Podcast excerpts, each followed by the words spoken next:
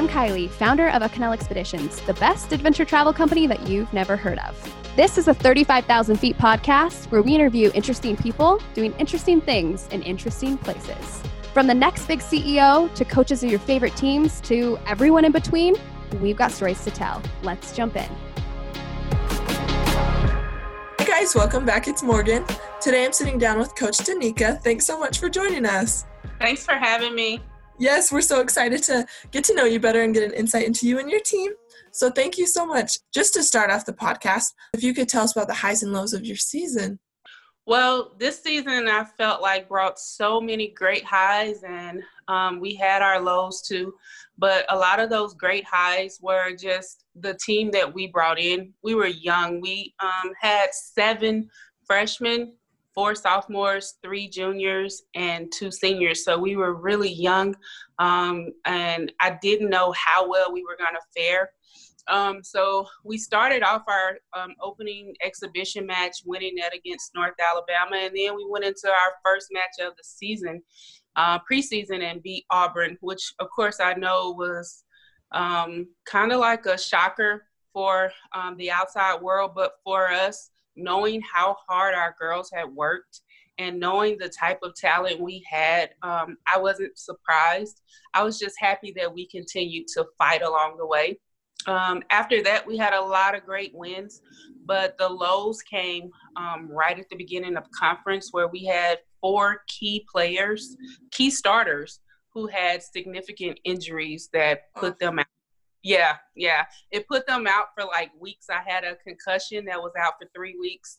I had a, um, our our freshman setter was out for two and a half weeks with a fracture in her hand. Um, my starting outside was out um, for um, an ankle injury, and then our libero, who was still playing, had a groin injury, so she was in lim- with limited movement. Um, so it really put us in a very, very um, adverse situation. And in that moment only thing you can do is coach through it. We had to definitely um, coach up our team coach up our every player. We needed everybody in that moment. And even for the players that were out i feel like they did a really good job of motivating their teammates to push forward.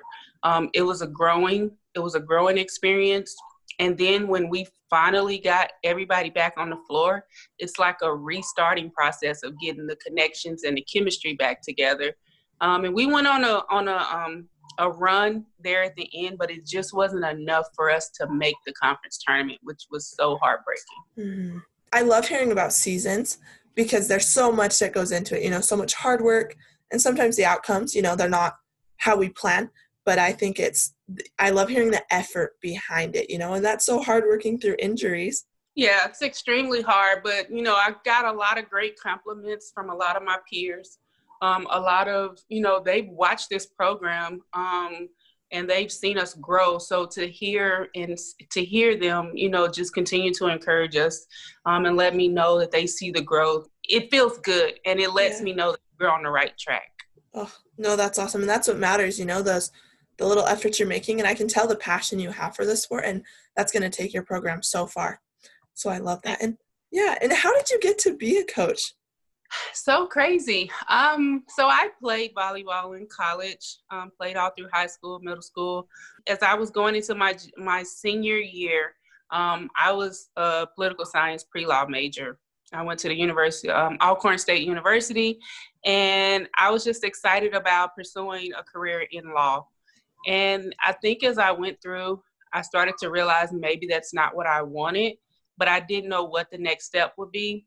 Um, I was a transfer in, so I needed a couple of extra credits. And so as I was helping in that second in in the my super senior season, mm-hmm. um, the the coach was pregnant and she had to leave on maternity leave. And when she left, it was just the assistant coach and me.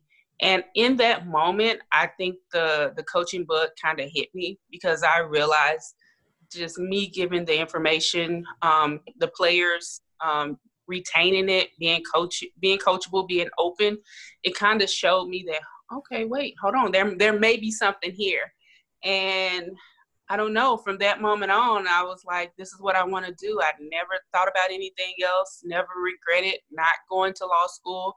And I just pursued it 100%. Wow. Well, sounds like you're supposed to be a coach then. I feel like your path just, it just like lined up perfectly for you. Yeah. Um, and I, I still feel that way. I, I don't have any regrets at all. I definitely know that this is where I was destined to be um, this is my passion and you know i'm here to serve our student athletes. Wow. Oh no that's awesome. And i love that you said you know serve them because it looks like you've done a lot of good work at the school and like rebuilt the program you know? What's your story like there? Well when i came to tennessee state i came in as an assistant coach. Well i came in as a volunteer. And in i believe a month and a half two months i was first assistant and then I was there for three years as an assistant, and then I was promoted um, as the head coach. And it was kind of a crazy story because um, our players recommended me for the position. I did not think about it. I was not really going after it. Um, they were like, no. And so they wrote letters to administration. They were like, no, this is who we want. And wow. I felt like their push kind of helped me to figure out like okay this is where you're supposed to be. And it hasn't been easy. It's been really really tough with the transition because with transition comes a lot of change and resistance. But i do feel like you know this is where i am supposed to be in this moment in time. And i just wake up every day working hard. Again i said i love hearing stories about coaches because they really do like they end up where they're supposed to be. And it's such an influential spot so i love that so thank you for sharing that with us. For advice, like if you were an athlete wanting to play for a team or university, what would your advice be to them? I think the best advice we can give them is to make sure that this is what you want to do. Make sure that you love the process because you have to love the process so you can trust the process. And I think a lot of the times we get players who just want to please their parents or you know do what's what's popular in the moment but they don't really love it at heart. And you can tell the players that are in it 100% and the players that are kind of you know just kind of straddling the fence.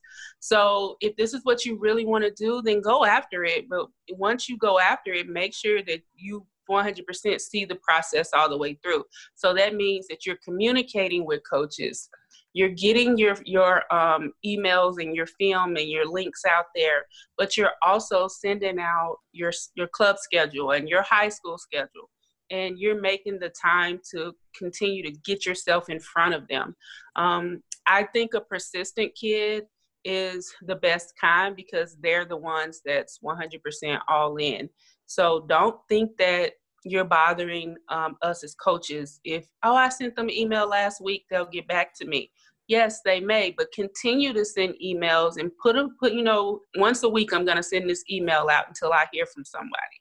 You know make you a list of 10 solid schools that you're interested in and you will probably get a reply back from four or maybe five of those 10 uh, you have to have a, a plan if you want to see your process through yeah no that's great advice i love that because um, you're mentioning like go hard, persistent. I think those are not only traits that are well for, you know, recruiting, but also, you know, on the team, on the court that those show through. So I love that advice.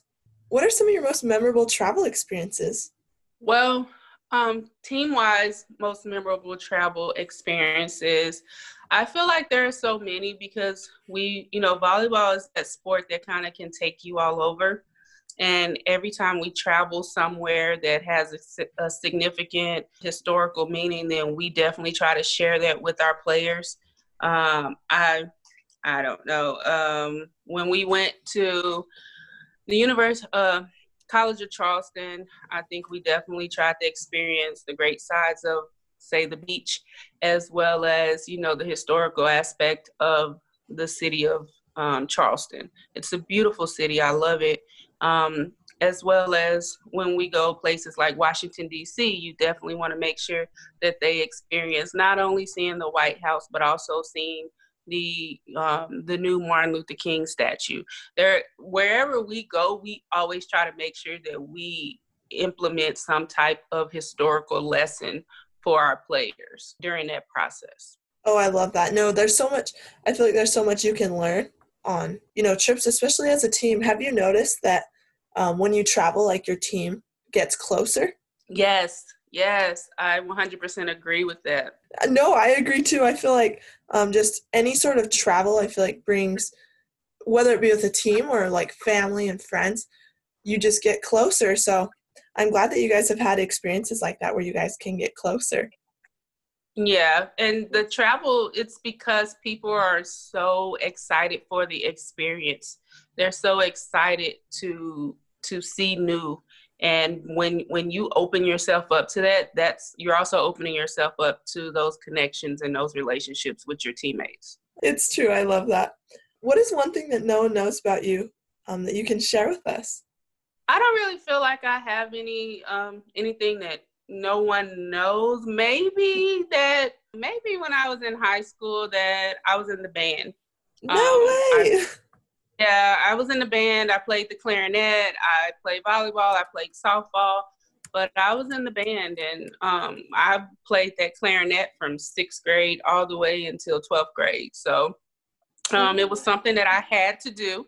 Um, my sister did it, and you know, my mom was like, "You're going to be in band too." And you know, I I I can say now, looking back, having gone through so many different sports and different um, activities, it definitely helped shape me into who I am today.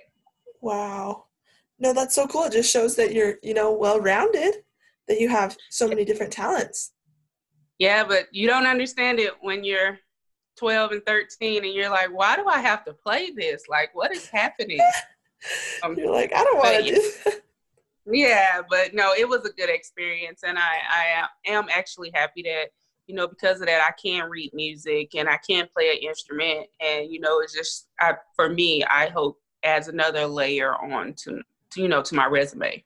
Oh, yes. Do you still play?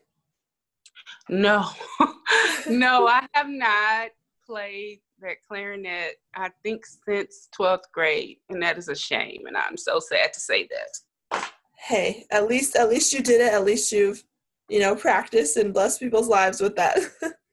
yeah. Yeah. There you go. There you go. Well, thank you so much for sharing those. And I guess, Danica, what's your next adventure?